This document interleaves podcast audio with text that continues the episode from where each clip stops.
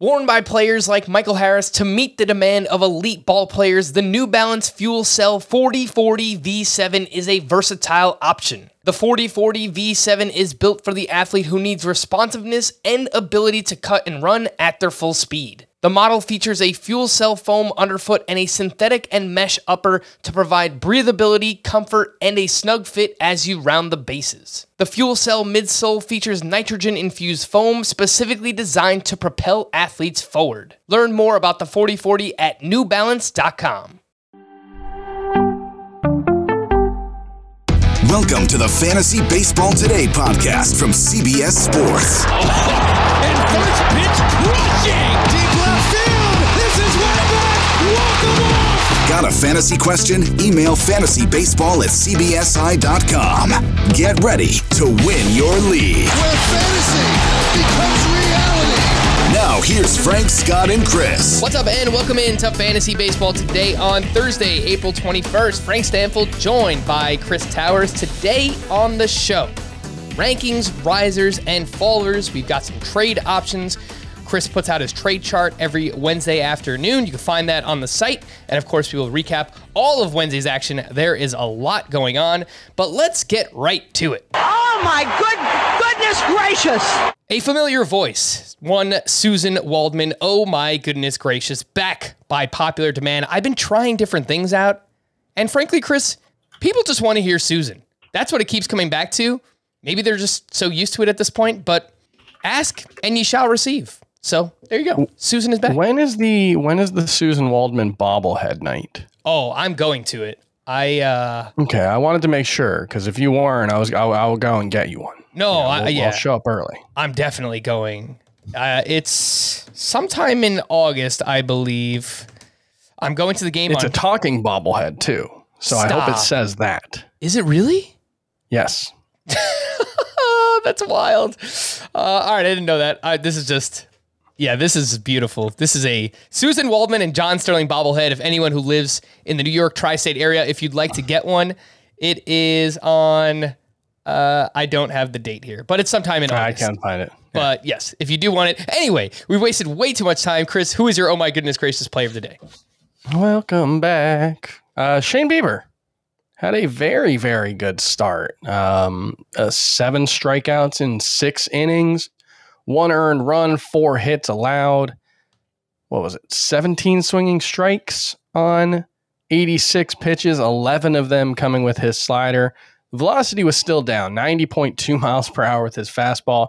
That was actually lower than it has been so far this season. Um, but he made some adjustments, particularly in becoming a fast or slider first pitcher through it 42% of the time, 36 of 46 pitches.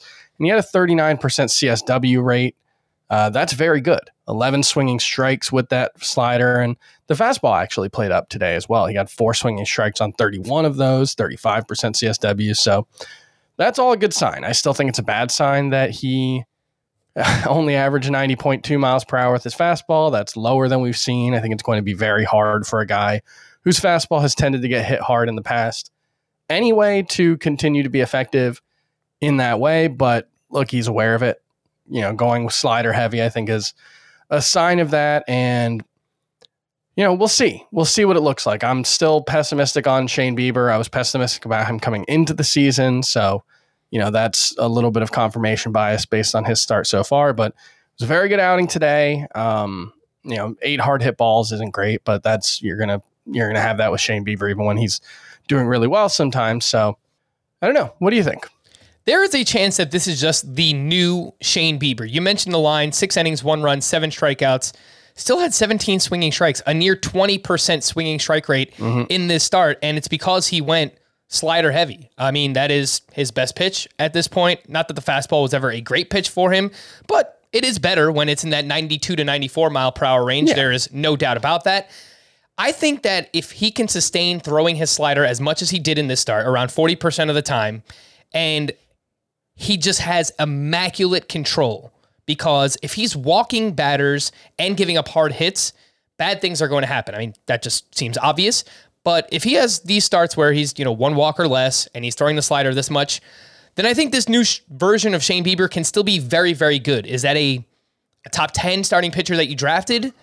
I would lean no, but does that mean he could still be a top 15, a top 20 starting pitcher with this velocity? Yeah, I, I think that's possible. So maybe not the pitcher you were hoping for, but I still think that he can be very, very valuable for fantasy purposes.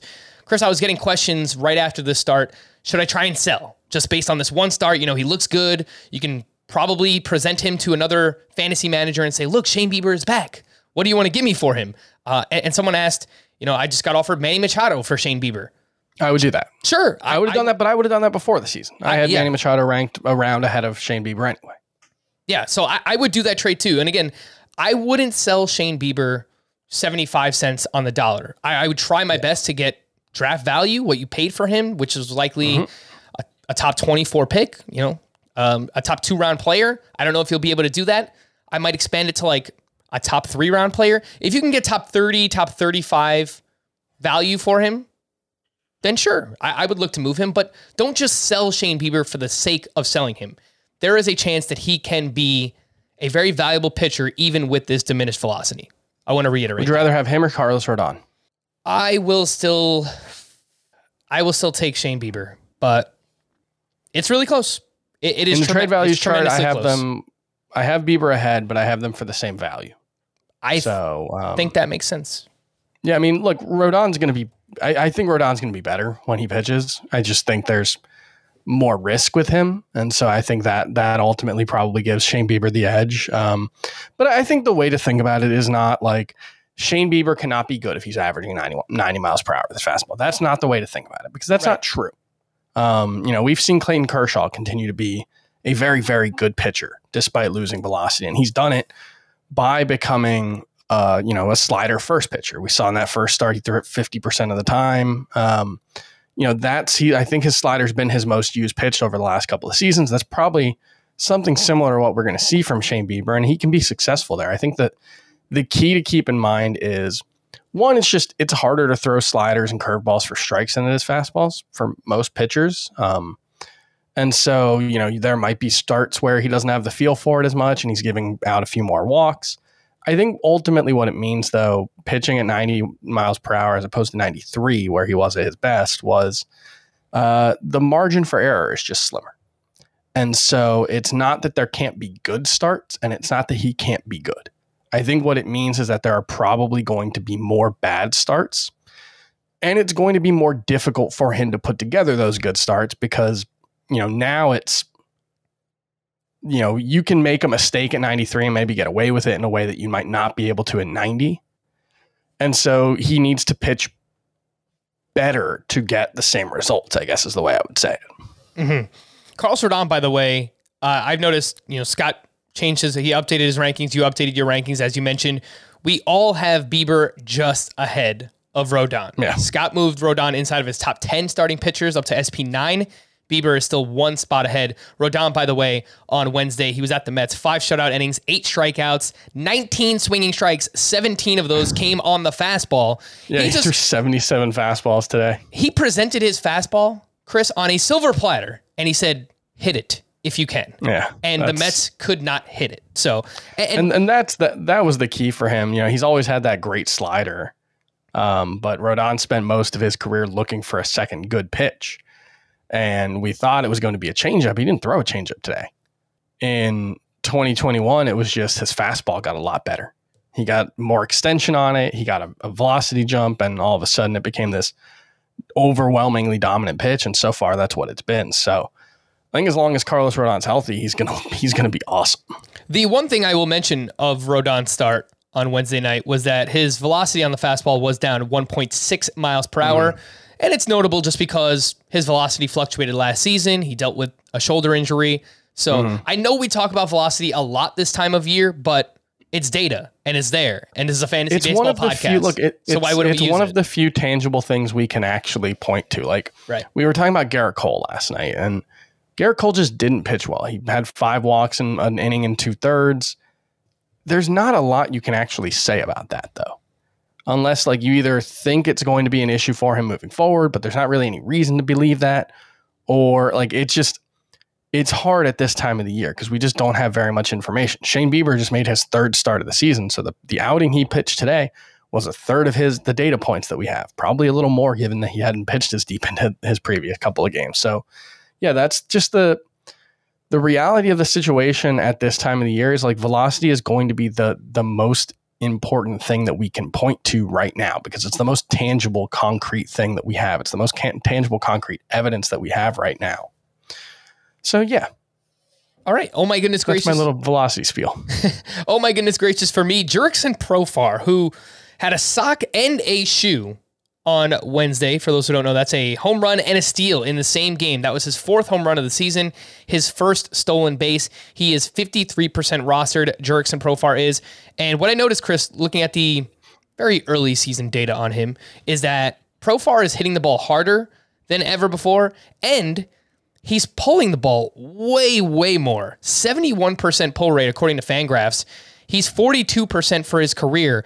And something we've highlighted, especially this offseason, I feel like more than ever, Chris, is that we've seen hitters who you don't necessarily look at as power hitters succeed in hitting home runs by pulling the ball an exorbitant amount.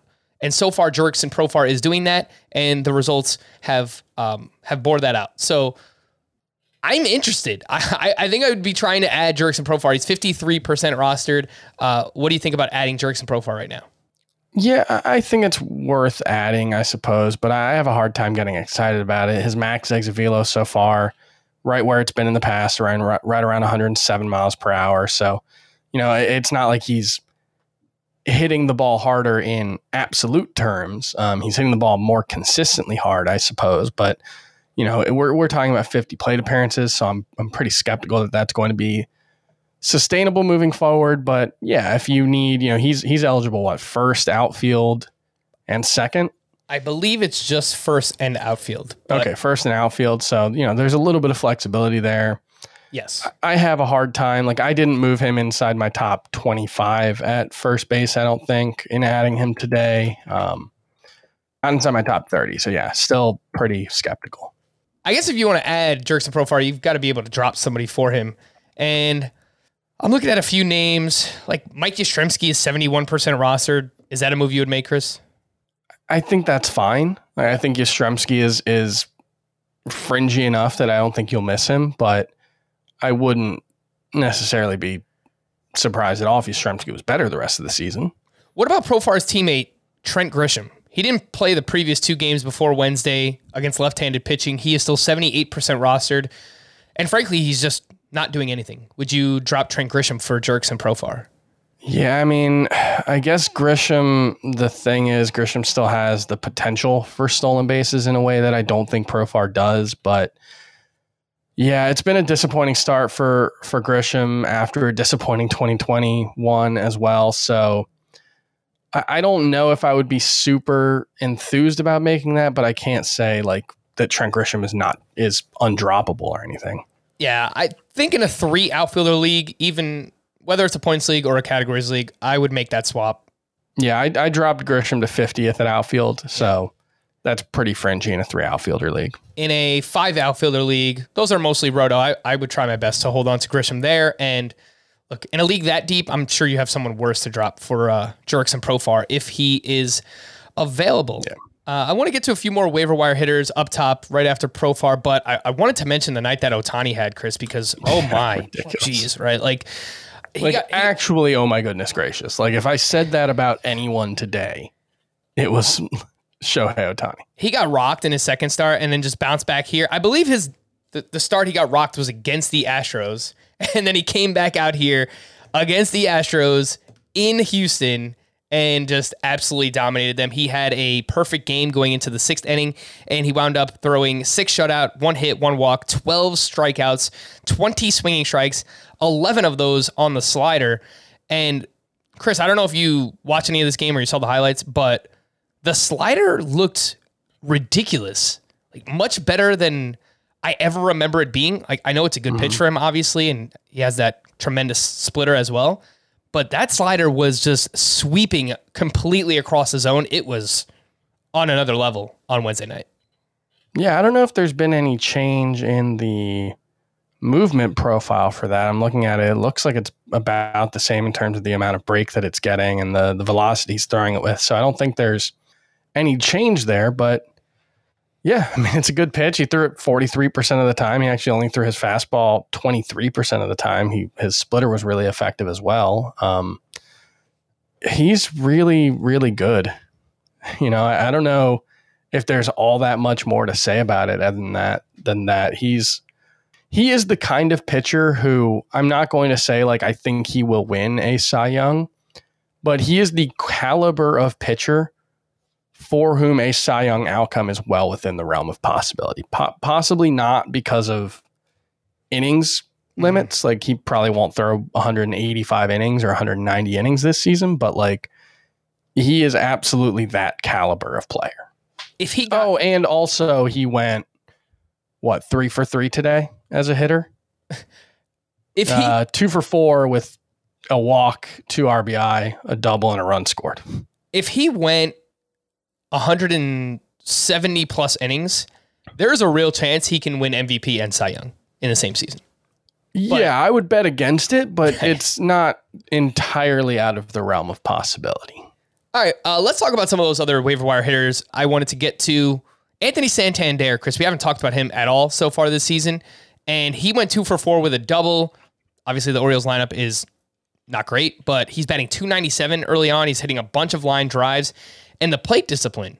Santander has a 20% walk rate to a 16% strikeout rate, and his career walk rate is 5.7%. So, specifically in any type of OBP or points league, I'm kind of interested in Anthony Santander. 56% roster. What do you think?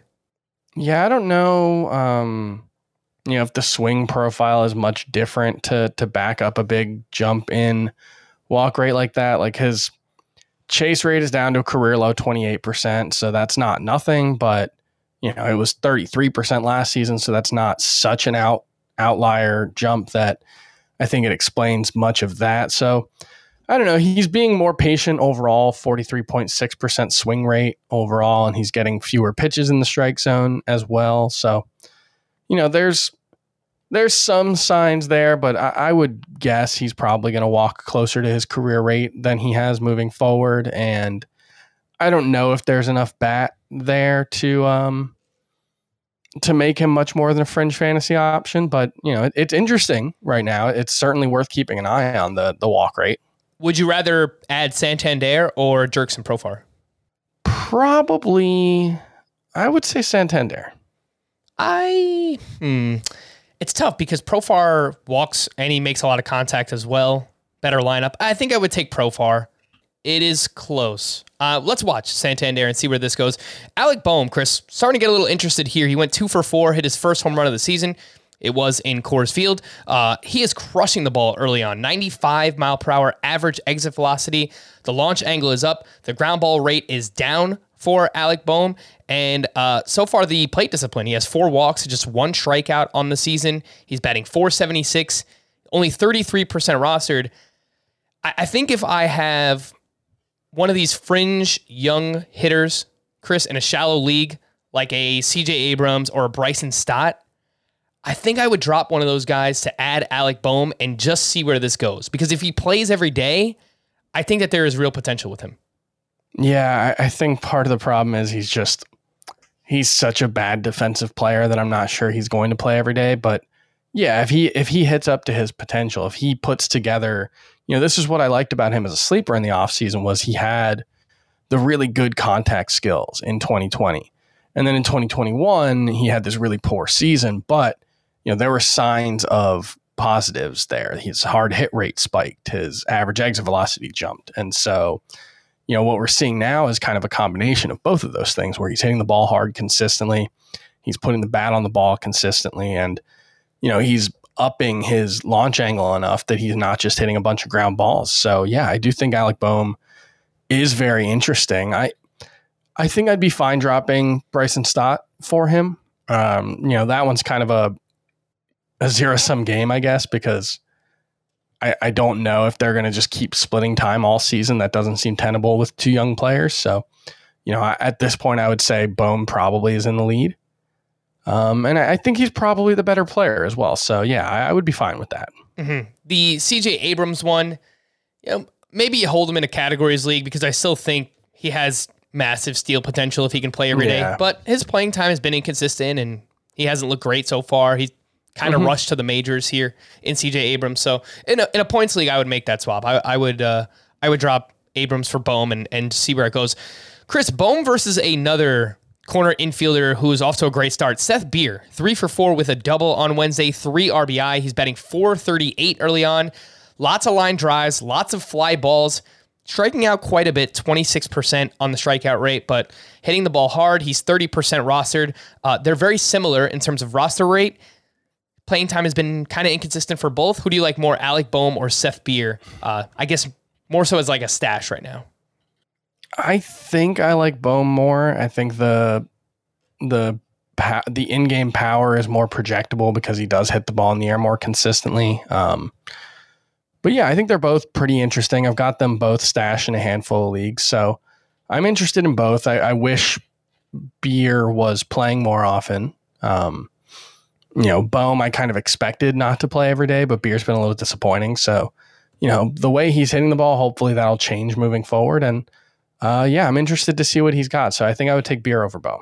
All right, in some deeper leagues, names that I wanted to mention, Raimel Tapia had a sock and a shoe on Wednesday night. His first home run, first steal of the season. He's 12% rostered and likely to play a good amount as long as Teoscar Hernandez is on the IL. Yep. Miguel Cabrera went three for four. He's now one hit away from 3,000, which is just awesome. You know, one of the best hitters ever, and obviously of this generation. He's batting 333 early on. He's 11% rostered. And Francisco Mejia with the Tampa Bay Rays went two for three, hit his second home run. He's batting 348. The problem, this is only his sixth game that he has played in. So not playing consistently enough. Chris, any interest in Tapia, Miguel Cabrera, and Francisco Mejia in deeper leagues? I think Tapia in a five outfielder, you know, deeper league is definitely worth a look because, you know, he could steal you a, a decent number of, I mean, not a decent number, but maybe three or four bases in the time that Teoscar Hernandez is out if he can stay in the lineup and stay hot. And that's probably the most valuable thing any of these guys are going to be able to give you. Mejia, you know, there there's still potential there, but just the the playing time makes it hard to trust him even in a two catcher league. The other one I wanted to mention, Isiah Kiner Falefa. He's up to 33% rostered, but maybe someone dropped him in a categories league with a middle infielder, your traditional roto league. Uh, he went two for four on He'll steal some bases. Yeah, uh, he stole two bases on Tuesday. He went two for four on Wednesday. He now has multiple hits in four of his last six games. Again, that is Isiah Kiner Falefa.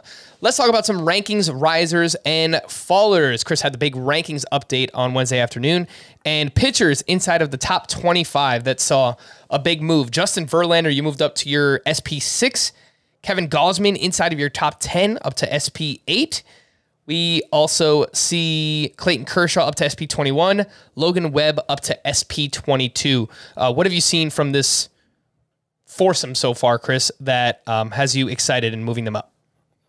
I mean, Verlander, it, it's sort of a vote of confidence for, for Verlander and a vote of lack of confidence in every starting pitcher, basically, that was ranked between him, because I think he was 15th before this update.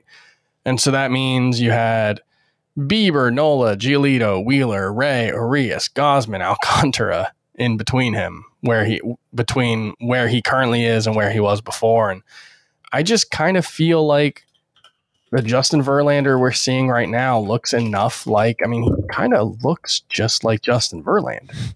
You know, he had I want to say it was the first time since Greg Maddux that a pitcher had eight shutout innings with fewer than 90 pitches in his most recent start. Can't remember if that was a complete game or not. It was for him, but I don't know if that was the metric. But like, yeah, he's got 15 strikeouts and 13 innings of velocity, pretty much where we want it to be. His pitch usage, pretty much where it was before. Like everything pretty much looks like Justin Verlander. I guess there's elevated injury risk, but I don't know if you told me both Justin Verlander, if just if you told me Justin Verlander, Brandon Woodruff, and Walker Buehler are all going to stay healthy and throw the same number of innings this season, based on what we've seen, you kind of want to take Justin Verlander over those two guys, right? I mean, if you were guaranteed health, of course, at his advanced yeah, like age. that's so yeah, it's So based on what we've seen, I mean, I can't guarantee health, but Sure. I don't know. He, he- he's he's not going to have any innings limits. You know, I feel pretty confident saying that, even though he is coming back from that injury. So, yeah, I just I feel confident enough in them in him at this point that I'm just viewing him as an elite starting pitcher moving forward. Yeah, and then with uh, Kevin Gausman, I've got to move him up, move him up a little bit more myself. He is, oh, I guess he doesn't qualify anymore because he's only he only made two starts, but uh, he did he did lead baseball in swinging strike rate before before this recent update. Twenty two percent is the swinging strike rate for Kevin Gausman. He's been absolutely ridiculous. Clayton Kershaw up there as well, seventeen point four. that one's as much just I don't feel very confident in anyone else. Gausman hasn't been like incredible so far this season in terms of the results. It's only two starts, but ton of strikeouts, ton of swings and misses, no walks. I, I think he's going to be just fine. And I've seen less to be pessimistic about with him than I have Urias or Ray or Wheeler or Nola or Bieber. Um, Giolito's on the IL, so it's uh, that that's mostly Gausman kind of moves up by default, I guess. Yeah, no, that that makes sense to me. Uh, a couple other starting pitchers inside of your top 50 who have seen the jump. Carlos Carrasco up to your SP 32. I love it. Aggressive on Yeah. Carrasco. Merrill Kelly put together. Again, just like Justin Verlander, he just looks like himself, right? And then that's kind of all we needed to see from him. Like, yeah, there's risk, but I, I don't know. When I'm ranking for the rest of the season, the, the injury risk matters less to me than than it does during draft season. Does that make sense? Like, I kind of just, I tend to rank like, yes, these are rest of season rankings, but I tend to view it more of like, here's where I rank them right now.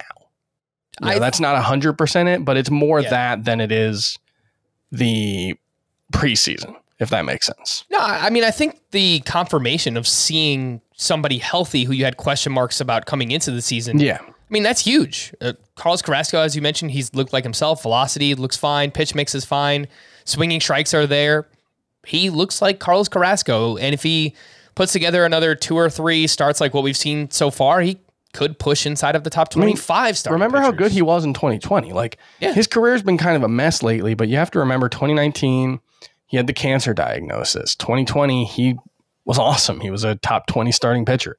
2021, he was just never healthy. He had that hamstring injury in spring training, and then he dealt with an elbow thing as well, right? So it just, Yep. It, it never seemed like he was right, but he's healthy right now. So I feel pretty good about him. Mhm. And then a few other pitchers in this range. Merrill Kelly, you moved up to SP 42. Hunter Greene, you have up to SP 49. Merrill Kelly, let's talk about him. He made a start on Wednesday afternoon and he allowed just one earned run. Um, he's now allowed just one earned run through his first three starts. So this was his first run allowed on the season. Delivers another quality start, six innings, one run, five strikeouts at the Washington Nationals. And he actually did this with his fastball velocity being down a little bit, down 1.4 miles per hour. And that increased velocity is part of the reason we've had optimism for Merrill Kelly. So, Chris, it was interesting to see that even Yeah. with that down, he was still really, really good.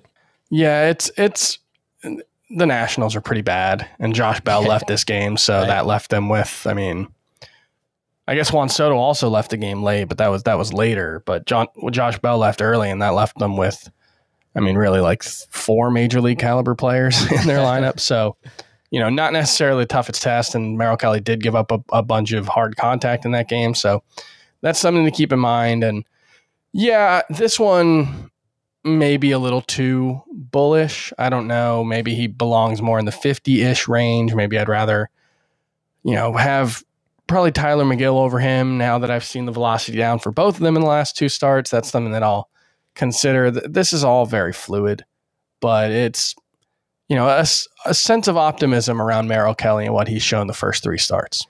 All right, let's take a look at. Uh, you have a relief pitcher. David Robertson is inside of your top 15 at relief pitcher, and it makes sense. I believe he already has three saves, and he looks so far like the uh, go-to guy. Yeah, he, he's been awesome, and uh, we need closers, as we will talk about later on. The Royals they did the old switcheroo on us on Wednesday, so we'll talk about that. Outfielders, uh, we each of us, all three of us, you, uh, Scott, and myself, we have Seiya Suzuki at outfielder 23. So sounds aggressive, might be, but I kind of just think Seiya Suzuki's awesome. Uh, he's I saw a quote from Willson Contreras today. That I think he said he's the best baseball player he's ever been around. Was the the quote from Willson Contreras? that's uh, Uh, he's been very impressive in the early going. I mean, he's like Seiya Suzuki. He he's not going to keep this up. You know, fourteen oh four OPS. I, I don't think that's an unreasonable thing to say, but you couldn't have asked for more from the first you know fifteen games or whatever it is from Yeah. Seiya Suzuki. It, it's it's been a pretty incredible performance so far. the plate discipline has been tremendous. You go to a Statcast page, just filled with red. He's crushing the ball right now. And something you know Scott told me about, taught me about Seiya Suzuki uh, when we first heard about him coming over was that he had this uppercut swing that was like built for Major League Baseball, and we're seeing it. I mean, the guy is he's launching bombs right now. So uh, he's been awesome. Jesus Sanchez is the other big riser for you, uh, and all three of us now have Jesus Sanchez inside of our top 60 outfielders. So if he continues to perform, uh, he'll continue to move up. He's hitting the ball hard, and especially what he's done uh, that has me excited is that he isn't striking out. Jesus Sanchez is making a lot of contact early on. So He's also spraying the ball all over the field. Um, his pull rate is down to 29%. He's hitting the ball to the opposite field more, which is going to, you know, if he could sustain that while still hitting the ball hard, you know, that's going to make it so that his batting average, especially if he can keep that strikeout rate into in the, you know, 20% range, it's going to make the batting average, you know, potentially pretty helpful as well. So it's very early, but I like what we're seeing from Jesus Sanchez.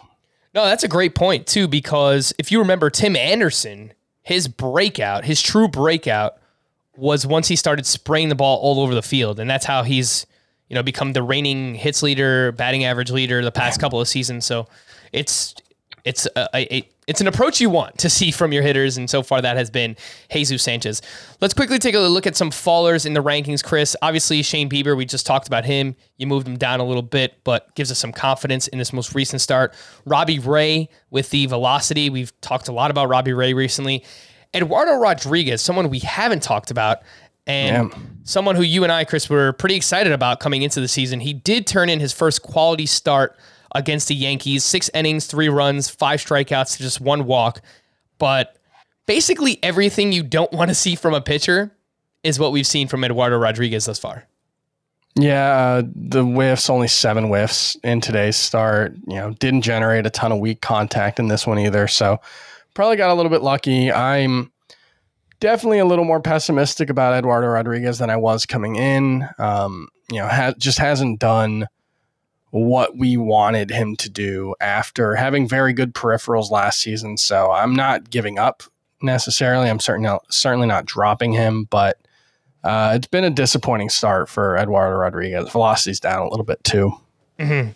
Uh, yeah, the walks, hard contact, not getting whiffs. I mean, it's again, it's like the trifecta of things you don't want to see from your pitchers. Next week, he's in line for it looks like two starts at the Minnesota Twins, at the Dodgers. So. you know, Dodgers are tough, but actually both of these teams are struggling. Would start him. Yeah, both of those teams are struggling against left-handed pitching early on in the season. So you can't you start them, but you you, you hold your nose while you hit set line up there on Eduardo Rodriguez. Chris, we're going to talk about buy low options in a little bit, but uh, if you can buy low on Erod, would you look to do it? Yeah, yeah. I mean, I, I think it would have to be, you know, pretty low. Given that, you know, I think there are gonna, gonna be a decent number of people who are not far from dropping him right Yeah. now. So, Yep. um, you know, I think it is a good buy low opportunity, and I, I would try to throw out. Um, Would you throw out know. One of these hype guys right now, like offer Tylor Megill or Matt Brash for Erod? So I do have Erod ranked higher than those guys, but I, I would have trouble making that move, which probably tells you something about the the confidence level I have in the 35 to 50 ish range in starting pitchers. And I mean, that range also has so many guys who are injured and it's kind of a mess. Um, so I would say, like, yes, I would do that, but I would try to not give up someone with that much upside. Rankings fallers on the hitter side of things Julio Rodriguez, Brendan Rodgers, Randy Arozarena, who actually picked up his first steal of the season on Wednesday, and Bobby Witt Jr. Chris, of these four, is there one that stands out above the rest that you are more worried about? I think you kind of have to be worried about Julio Rodriguez the most just because it's not entirely out of the question that the Mariners might send him down if he continues to struggle. Whereas I don't think that's going to be the case with like Bobby Witt. I, I would imagine he's up for good, but Julio Rodriguez doesn't have as much experience in the upper minors uh, as some of the other top prospects who got called up. He's been striking out a ton. We talked a little bit yesterday about how there's potentially been some bad luck there and a lot of called strikes on third strikes that you know weren't necessarily in strike zone. I think he had another one today, um, which is tough. But yeah, it, he's just he hasn't been terribly impressive so far. So you know, I think he's probably the most concerning. And you know, I, I moved him up quite aggressively when he got called up because I you know did believe that the upside was worth it, and and now I think we're seeing some of the downside for him too let's see where you all right so you dropped him to 36 in your outfield ranks um, so, so still pretty high probably yeah. you know probably giving him a lot more credit than than he's earned certainly so far um, so yeah he could go lower but that's also another case where like once you get past the top 30 and even you know top 35 i've got cody bellinger at 35 i'll say i feel okay about cody bellinger right now that range of outfield is really bad after that it I sure mean, like, is. Yep. I want to believe in Julio Rodriguez and Jarred Kelenic and Jorge Soler and Randall Grichuk and Hunter Renfroe and like just there just are not a lot of good outfielders uh, right now, or at least a lot of good outfielders who are hitting well. So um, yeah, it's a little concerning, and there there's going to be, I would say, in the next you know two weeks from now, the 36 to 50 range in outfield could look very different in my ranking. Yeah, there's a lot of moving parts right now, especially this early. But I need someone to step up. we need something. We need something in the outfield. Jesus Sanchez, maybe will continue to climb. Of course, my guy Connor Joe has looked amazing so far as well. Uh, again, those are rankings, risers, and fallers. You can always find those on the site, cbsports.com slash fantasy slash baseball slash rankings. Let's take a quick break, and when we return, we'll get to news and notes here on Fantasy Baseball Today. The all new Hyundai 2024 Santa Fe is equipped with everything you need to break free from the dull work week and embark on an adventurous weekend with your family. The all new Hyundai Santa Fe's features like available H-Track all-wheel drive, standard third row seating, available dual wireless charging pads. Nothing beats a weekend away with the family in the great outdoors, whether it's camping, hiking, river rafting, or anything in between. With third row seating, nobody is left out. The entire family can experience the thrill together, and nobody wants a dead phone. Available dual wireless charging pads make it so nobody gets stuck and we can check our fantasy baseball teams together. Learn more about the all-new Hyundai Santa Fe at hyundaiusa.com. Call 562-314-4603 for complete details. Live Nation presents Concert Week. From now through May 14th, get $25 tickets to over 5,000 summer shows. That's up to 75% off a summer full of your favorite artists like 21 Savage, Alanis Morissette, Cage the Elephant, Janet Jackson, Meghan Trainor, Peso Pluma, Sean Paul, Sum 41, and many more for way less. Grab your tickets now through May 14th to see all of the artists you love all summer long for just $25 each. Visit livenation.com slash concert week to buy now. That's livenation.com slash concert week to buy now. All right, so let's get into the news and notes. We have a Ronald Acuna update. He went 0 for 3 on Wednesday in his rehab game, and uh, that was with a walk and a stolen base, which you love to see. He's running, he's trying to prove everyone wrong. The knee is healthy. I actually do love to see it. Yeah. That's that's a positive sign. The 0 for 3 with a strikeout, whatever stealing a base in a minor league game. Love it. I'd love to see that. yeah, he's gonna as be here. he doesn't get hurt. He's going to be here before May sixth. I am confident in saying that. He's already stealing bases, so I, I, he'll be here soon. Angels manager Joe Maddon said that he's quote pretty certain Mike Trout will return to the lineup Friday against the Baltimore Orioles. Trout has missed the last three games with a hand injury. George Springer, Chris you need to stop I, liking I players just, because yeah, you are cursing all of the players. George Springer left Wednesday's game after getting hit by a pitch on his forearm. X-rays came back negative. You know, it, it's like I can handle like a quad injury, but like if George Springer gets hurt because he got hit by a pitch, it's, I'm gonna be so mad. Agreed. I, I have George Springer in Tout Wars, so I need him, man. Unbelievable. Stay healthy. JD Martinez left on the other side of this game with adductor tightness, and he is unlikely to play on Thursday. Jose Altuve was placed in the IL with that hamstring injury. Astros GM James Click suggested it could be a minimum length stay. Jeremy Pena led off in his absence, uh, even against a right handed pitcher in Shohei Ohtani. Byron Buxton has now missed five straight games with that knee injury. He did take part in baseball activities without any issue on Wednesday. They haven't placed him on the IL. Maybe this weekend. We'll see with Byron Buxton. Owen Miller Cal Quantrill and Anthony Castro were placed on the IL without injury designations, which suggests it's COVID or an illness. So, uh, which is unfortunate because I'm sure a lot of people picked up Owen Miller and started him this week. So that stinks. Josh Bell left Wednesday's game with a knee injury, and he'll have an MRI on Thursday. He's off to a blistering start. Really, of the profit pocket, only Josh Bell and CJ Cron have been amazing. So we're waiting on you, Joey Votto and uh, Luke Voit. We didn't talk about the Luke Rhys Voit, Hoskins. the, the Luke Voit slide, by the way. Did you see that on Tuesday night? Uh, I I did. I wasn't. Uh, he like he like choke slammed uh, yeah. Tyler he like Stephenson. DDT'd Tyler Stephenson. yeah, it was, I don't know. Strange was slide. very, very wacky. Not textbook. Not not what you like to see, especially if you have Tyler Stephenson on your team. Tyler Stephenson, by the way, was placed on the the seven day concussion IL. So I know we're kind of having fun with the with the slide, but that I, I hope he's all right. Eloy Jimenez did not play in either game of the doubleheader on Wednesday because of a sore left ankle. He fouled a ball off of his ankle last week. Yoan Moncada, who is on the IL with an oblique injury, is now taking controlled swings, but not going full throttle yet. Uh, he does not have a timeline for return. On the IL with a right thumb injury is Javier Baez, and he said that he expects to resume swinging a bat off a tee on Thursday. Alex Cobb is dealing with a grade one groin strain, and he downplayed the severity of the injury. I'm dealing with a groin injury myself, Chris. I don't know if this happens to you. Excuse me. I'm just old, man. Like I'm falling apart.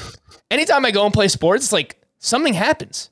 My hamstring, my groin. I I'm just going on. sore. Like every Tuesday, I play softball on Monday. softball is not a particularly uh, difficult sport to play.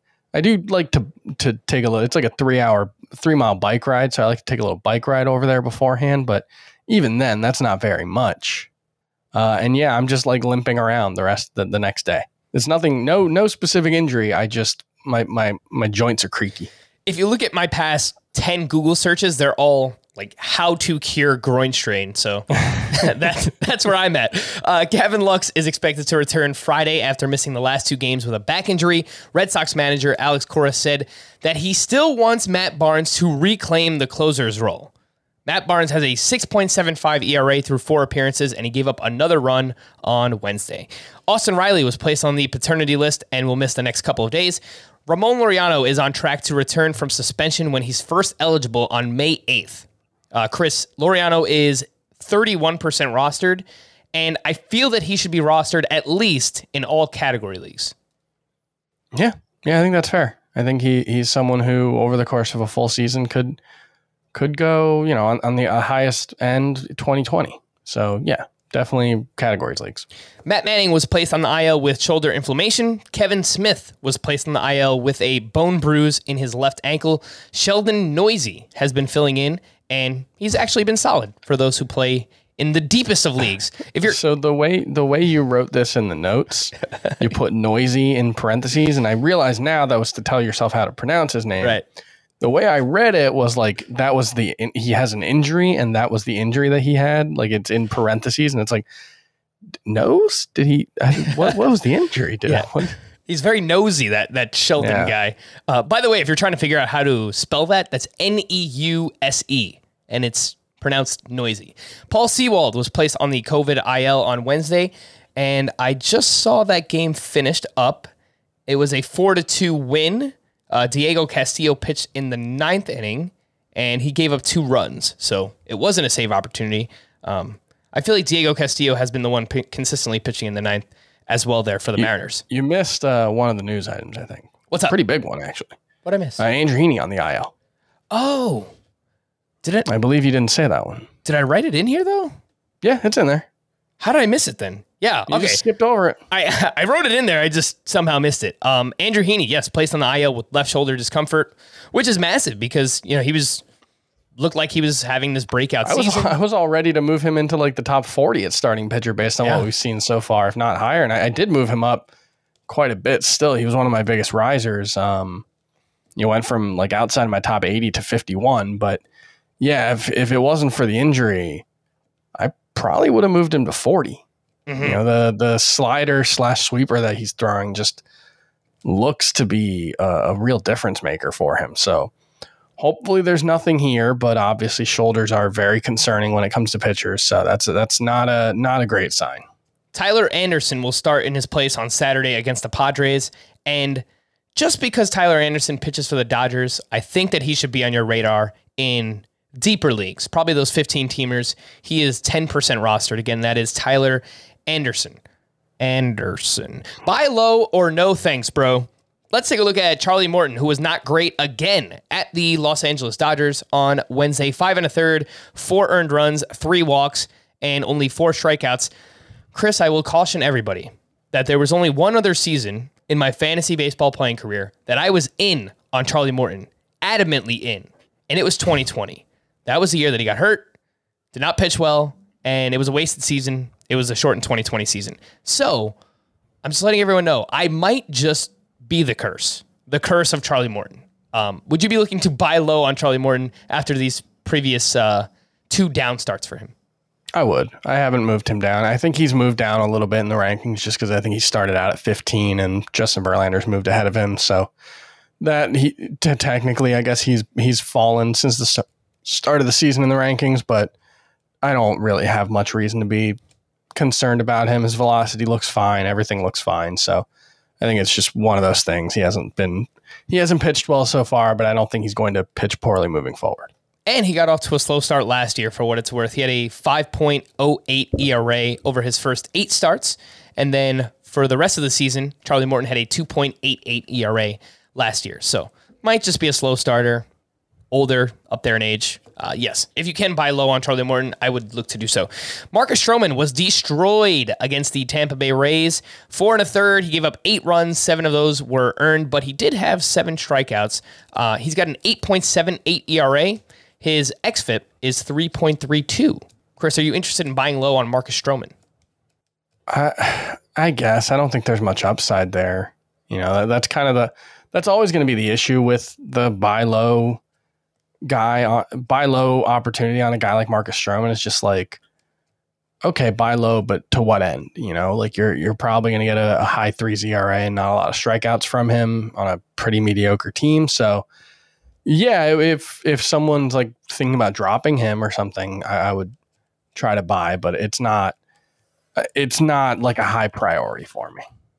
All right.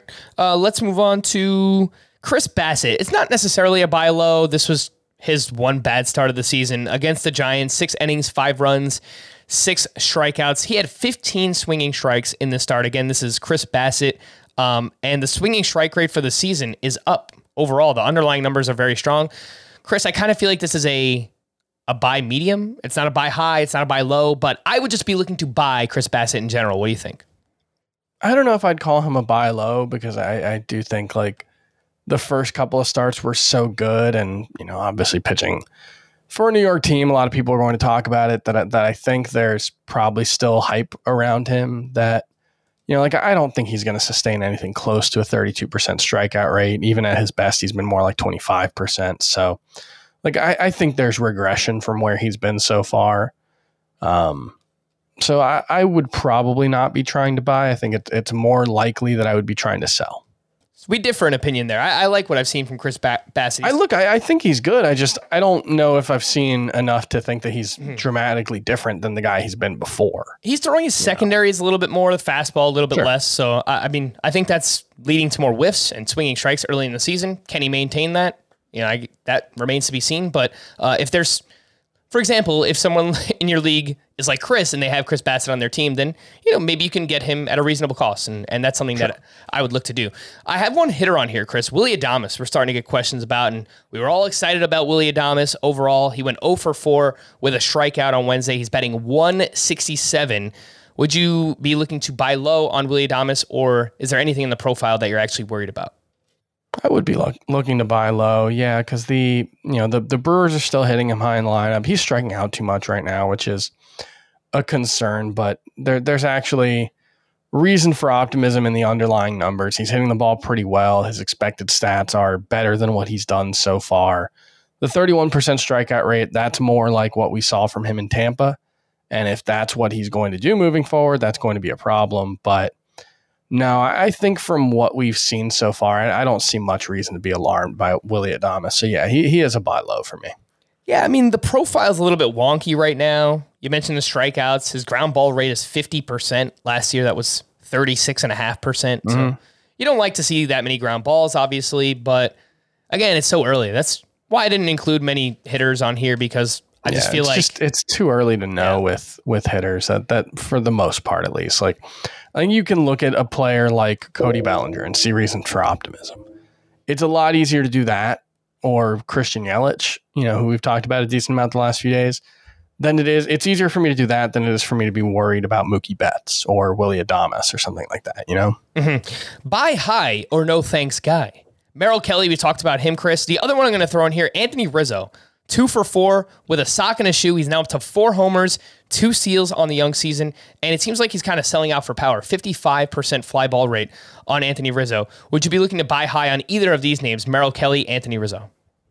I mean, this is kind of what we thought it might look like, right? When he got traded to the Yankees, was you know he's hitting all these balls to the pull side in the air in the best park in baseball to do that for a left-handed hitter. So, um, it depends on what the cost would be to buy. You know, if it's if you're talking about someone viewing him as a top 12 first baseman, I'm not going to do that. But yeah, I think I, I think I buy in to a certain extent to what he's doing because this was what we expected him to do last season. Uh, I wanted to see. I moved him up quite a bit. I moved him up to 15th in my first base ranks. You have him at 22. Scott has him at I 18. just moved him up to 19 Okay. So moving inside of your top 20. a little bit. Yeah. Yeah. All right. Um, you know, I have him just behind Yuli Gurriel, who's off to like a pretty slow start too. Yeah. That might be a move that I can I can make. All right, I'll look into it. Uh, Rizzo, yeah, I'm, as long as he can stay healthy, which you know he's dealt with some back stuff the past couple of years. I think he's going to be good. Uh, Chris, we got a few trade questions I wanted to uh, quickly hit on here. This one's from Tyler. Dear Craig, Jeff, and Lance. Did you freeze, Chris? I think Chris just froze. I was waiting for him to answer the question, and I think he's just frozen here for those watching us on YouTube. If you're not watching us on YouTube and if you're- just listening to uh, uh, us on the podcast side, Chris is gone. Uh, anyway, Craig, Jeff, and Lance, those are Astros, I believe. Uh, Jeff Bagwell, Lance Berkman, and Craig Biggio. Grade the trade. I play in a 12 The team. Killer Bees. That's right. Grade the trade. I play in a 12 team head to head points league where Ks count against hitters. Uh, I traded away Shane Bieber. Ks don't count. Ks don't count against hitters. Yes, reading Yeah. should help. Um, I traded away Shane Bieber and Jose Abreu to receive Vladimir Guerrero Jr. And I think Chris is gone again. I like this trade. Uh, so, yeah, Shane Bieber. Grade and, the trade. Yes, grade the trade. Are, are you here, Chris? I can't tell. And I'm here, but I don't have video. My internet has taken a crap. So Ah. All right. Have you heard the trade? Do you know what the trade is? All right. Uh, we're having some technical difficulties here. yes, But anyway, Chris, I'm going to just bow out and then jo- join back in uh, when you got things figured out. I like this trade. I, I think this is a slam dunk. A trade, uh, you, you get rid of the headache that is Shane Bieber. You get a first round hitter in return. And Vlad, I'm good with it. This was from Christopher. Would you do this? Give Tyler O'Neill and Carlos Carrasco and get Freddie Peralta. Mm, traditional 5x5 plus quality starts and replace batting average with OBP and slugging. So Tyler O'Neill does not walk all that much, but he does slug quite a bit. And I think Chris is back. How are you doing, Chris? we'll see, man. Let's uh let's see how this goes. Uh, all right, this is the latest trade, Chris, and it's from Chris. Would you do this trade? Give Tyler O'Neill and Carlos Already, already. and Chris is gone. Uh, all right. Forget about it. It's fine. Uh, give Tyler O'Neill and Carlos Carrasco. Get Freddie Peralta. I would. I think this is a very fair trade, would I do this trade? It's not like you're buying low because you're giving up a good amount. If you have the outfield depth, then I, I think it's an iffy trade. yeah, I, I think if you have the outfield depth, I would, I would be okay making this deal. But I don't love it. It's not a slam dunk. Based on what we've seen from Carlos Carrasco so far, I, I think I would pass on this trade. Okay, these are Apple Podcast review trades that we received from Miles, Dylan, and Spencer. I don't know who those. Uh, Miles, Dylan, Spencer. I don't know. Uh, grade the trade. 10 team head to head with five outfielders. I gave up Cody Bellinger for Ketel Marte. Mm. This is uh, the classic buy low scenario on Ketel Marte right now. Uh, grade the trade. I still have Ketel Marte ranked higher. I would imagine Chris does as well. And Cody Bellinger's off to a That's great B start. plus for me. Yeah, I mean Bellinger. You look at the underlying numbers right now. He he's still kind of weird. He's striking out, not making that much hard contact. He's hitting more ground balls. It's weird. I'm encouraged for Cody Bellinger, but I still would rather have Ketel Marte. I will give it a a B. From Bill Rose, great to trade. 12 team roto with two catchers. I gave up Yasmani. Yeah, there's a difference between being con- Go ahead, Chris. And there's a, a massive delay right now. So I'm just going to keep moving on. From Bill Rose, great to trade. 12 team roto that's with two catchers. I gave up Yasmani Grandal for Carson Kelly, Steven Kwan, and Anthony Bender. I have Floro on the IL, and my other closers are Kittredge and Mark Melancon. Oh, man. I uh, don't love this one.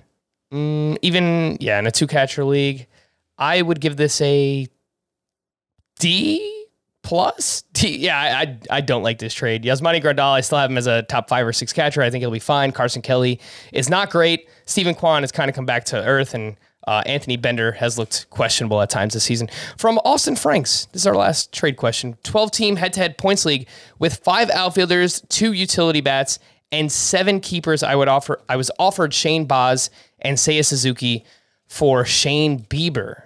Thoughts? Uh, okay, so in a keeper league, Shane Baz and Seiya Suzuki for Bieber. Uh, I think I would do this trade if you have enough pitching depth to keep you afloat uh, until Shane Baz returns. I think Baz has ace upside uh, once he kind of hits his peak. That could be for a while. I think we probably won't see him until like June or July or something like that. So I would make this trade uh, in a keeper league. It's pretty close, but make sure that you have pitching depth in order to make it.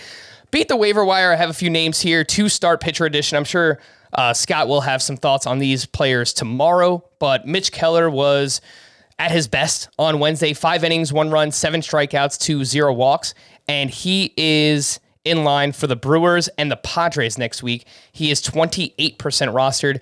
The key for Mitch Keller in this start was that he did not walk anybody. Zero walks. He had five walks in his first two starts, and he's done a great job of limiting hard contact. Again, that is Mitch Keller. He's only 28% rostered, in line for two starts next week. You beat the waiver wire. I'd look to get him right now. Miles Mikolas was the other one. He was solid at the Miami Marlins, five shutout innings with five strikeouts. He is 50% rostered, and he is in line for two starts next week against the Mets and the Arizona Diamondbacks. If I had to choose between the two, I would. I think Miles Mikolas will probably be better next week, but Mitch Keller still has more upside long term. So that's how I would look at it. In a vacuum, I would I would go with the upside. I would take uh, Mitch Keller. You know, these guys laughed at me yesterday for bringing up Daulton Jefferies. Did you see what Daulton Jefferies did against the Baltimore Orioles on Wednesday? Six innings, one unearned run, five strikeouts to zero walks. On the other side, Jordan Lyles was pretty good himself. I don't think that these pitchers are necessarily good. They had great matchups against each other, the Orioles and the A's lineups, respectively. So if you play in a deeper league and you're looking for two star pitchers, it's very scary. But Daulton Jefferies and Jordan Lyles, they've been solid. They've been okay so far. A few aces that I wanted to mention that got back on track or just did their thing on Wednesday made it 58 minutes here. And I haven't mentioned Sandy, Sandy Alcantara against his former team. For those who didn't know, he came over in the, I guess that would be the Marcell Ozuna trade. Uh, he was against the Cardinals on Wednesday, eight shutout innings, six strikeouts, 13 swinging strikes, and he has allowed just two walks over his past two starts after walking five on opening day. So you love to see it for Sandy Alcantara. What you don't love to see no run support. Same thing as always. He pitches amazing, can't get any run support. Uh, Brandon Woodruff looked awesome against the Pittsburgh Pirates. Six shutout, nine strikeouts. He only allowed one hit. And he's another one where first start of the season did not look great. He gave up seven earned runs, and now he's allowed just one earned run total over his last two starts. Again, that is Brandon Woodruff. Strong matchup against the Pirates, but this is what you want to see him do in these great matchups. You want to see him dominate. Carlos Rodon, we mentioned earlier. Jose Berrios, he was good against the uh, Red Sox. Six innings, one run, six strikeouts. He gave up 11 hard hit balls in this start. And in general, on the season, Berrios is giving up a lot of hard contact. 94.5 miles per hour is the average exit velocity against 344 XBA. So, not necessarily looking to sell Jose Berrios, but a little concerned. Let's see where Jose Berrios goes from here. I mean, he's just so proven. It's, I don't want to make a big deal out of it. We'll we'll see if he can get back on track. Tony Gonsolin, by the way, too. I wanted to mention phenomenal start against the Atlanta Braves. Six shutout, one hit, three walks, three strikeouts. If anybody dropped him in your league, he is 69% rostered. Uh, so he might be floating out there in some 10 teamers or shallow 12 team leagues, points leagues. Tony Gonsolin was great, and they didn't have the luxury of using a piggyback reliever. Uh, they've been doing that with Tyler Anderson. So it's been kind of like a tandem starter situation with Tony Gonsolin and Tyler Anderson. They didn't have that. Anderson needs to start for Andrew Heaney. So they kind of unleashed Tony Gonsolin in the start, and he was awesome. So uh, if you have benched him, I think you know this gives you confidence in getting him back in your lineup. And if anyone dropped him in your league, please go out and check to see if Tony Gonsolin uh, is available in your league. Mackenzie Gore made his second start of the season. It was a strong one. Five shutout innings against the Reds, seven strikeouts, just two walks, 11 swinging strikes. His first two starts, he's gone really fastball heavy. 65% fastballs in this start for Mackenzie Gore, 72% in his first start. I'm excited for him. I'm happy that he's pitching well, and I hope he sticks in the rotation and he continues to pitch well. But I haven't been overly impressed by what I've seen from Mackenzie Gore. Look, he's a lefty that throws mid to upper 90s. That's impressive by itself. But now I want to see a little bit more. I want to see the slider. I want to see the curveball. I want to see him use those pitches and what the results on those pitches are. So that's what I'm looking for in these next couple of starts for Mackenzie Gore. His next one will come at the Cincinnati Reds. So not a great venue to pitch in, but the Reds have just been dreadful against left-handed pitching early on. So I would be okay starting Mackenzie Gore once again against the Cincinnati Reds. A few hitter standouts from Wednesday I wanted to mention. Jose Ramirez hit his fourth home run, a grand slam. He's now up to 20 RBI on the season. Just awesome. Kyle Schwarber hit a 468 foot home run at Coors Field. It's his third home run in four games, his fourth home run overall. Slowly coming around is Kyle Schwarber. Freddie Freeman, just waiting for the Brave series, huh? Went three for four on Wednesday, hit his second home run of the series. Looks like he's coming around. He's fine. Yeah, I, I wish Chris was here so that we can rub Nolan Arenado up in his face because Arenado hit his fifth home run of the season. It was a go ahead homer in the ninth inning. He's not hitting the ball very far on these home runs, but he's doing what Nolan Arenado does. And so far, uh, he's proven all of us wrong. I mean, none of us were really in on Nolan Arenado, and he's looked really good. He's killing me. Chris there in the background. He's yeah, he he is. He's killing your Marlins too, unfortunately. Tommy Edman was back up to the leadoff spot with Dylan Carlson out of the lineup, and Edman went two for four with his first steal of the season. That's exactly what we want to see. Some quick bullpen updates. Uh, Emmanuel Clase got his first save of the season. Corey Knebel picked up his second save. Uh, fastball velocity was down almost two miles per hour. Let's just pay attention to that for Corey Knebel.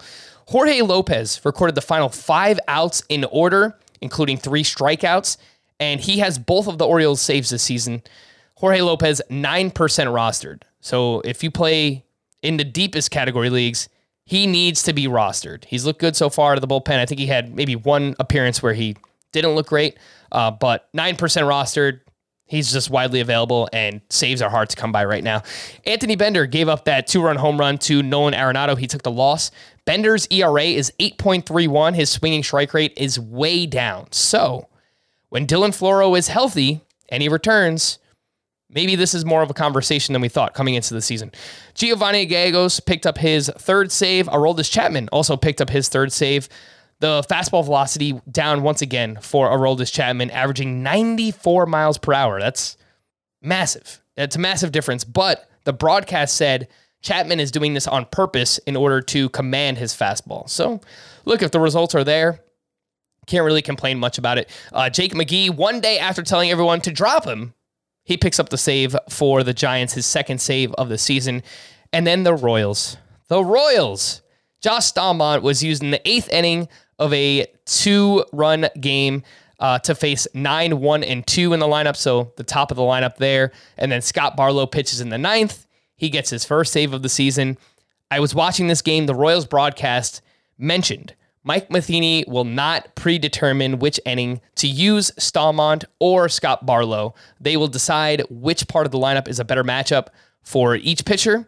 And it just sounds like a full blown committee. So if you took our advice and you dropped Barlow for Staumont, I don't think that's an issue. I, I would say probably hold both of them, but they're probably going to split saves right down the middle. That would not surprise me one bit. Uh, to stream or not to stream for Thursday, same names that I mentioned yesterday Paul Blackburn versus the Orioles, Tyler Wells at the Oakland A's, Zach Davies at the Nationals, Josh Rogers versus the Diamondbacks, Taylor Hearn at the Seattle Mariners, and uh, Paul Blackburn is really the only one that stands out for me. The Orioles are just such a great matchup right now, and Blackburn's look pretty good. Velocity up, changes pitch mix. Uh, so he is the one I would look to stream on Thursday. Uh, I didn't write down Friday, so I'm just going to quickly scroll through some games. Drew Smyly going up against the Pirates. Mm, maybe. Don't love it. Uh, let's see if there's anyone else that stands out. Uh, Corey Kluber against the Red Sox. Don't love that one either. Kyle Wright is two rostered now. He's going up against the Marlins. If you have him on your team, obviously you love that start. Uh, Reid Detmers going up against Baltimore. Okay, on Friday we could do that. Reid Detmers, I can get behind that. Uh, David Peterson at the Diamondbacks. I like the matchup. Don't love the pitcher. I'm probably going to say no there. Uh, Nick Martinez against the Dodgers. No. I want to watch it to see what he does, but I'm not starting him. Brad Keller's look good. He's at the Mariners. Their lineup has been inconsistent thus far. He's okay. Uh, I would go with Detmers first, and then, you know, maybe if you're in a deeper league, Brad Keller is the next one that I would look at. We're going to wrap there. For Chris, wherever he is, I am Frank. Thank you all for listening and watching Fantasy Baseball today. We'll be back again tomorrow. Bye bye.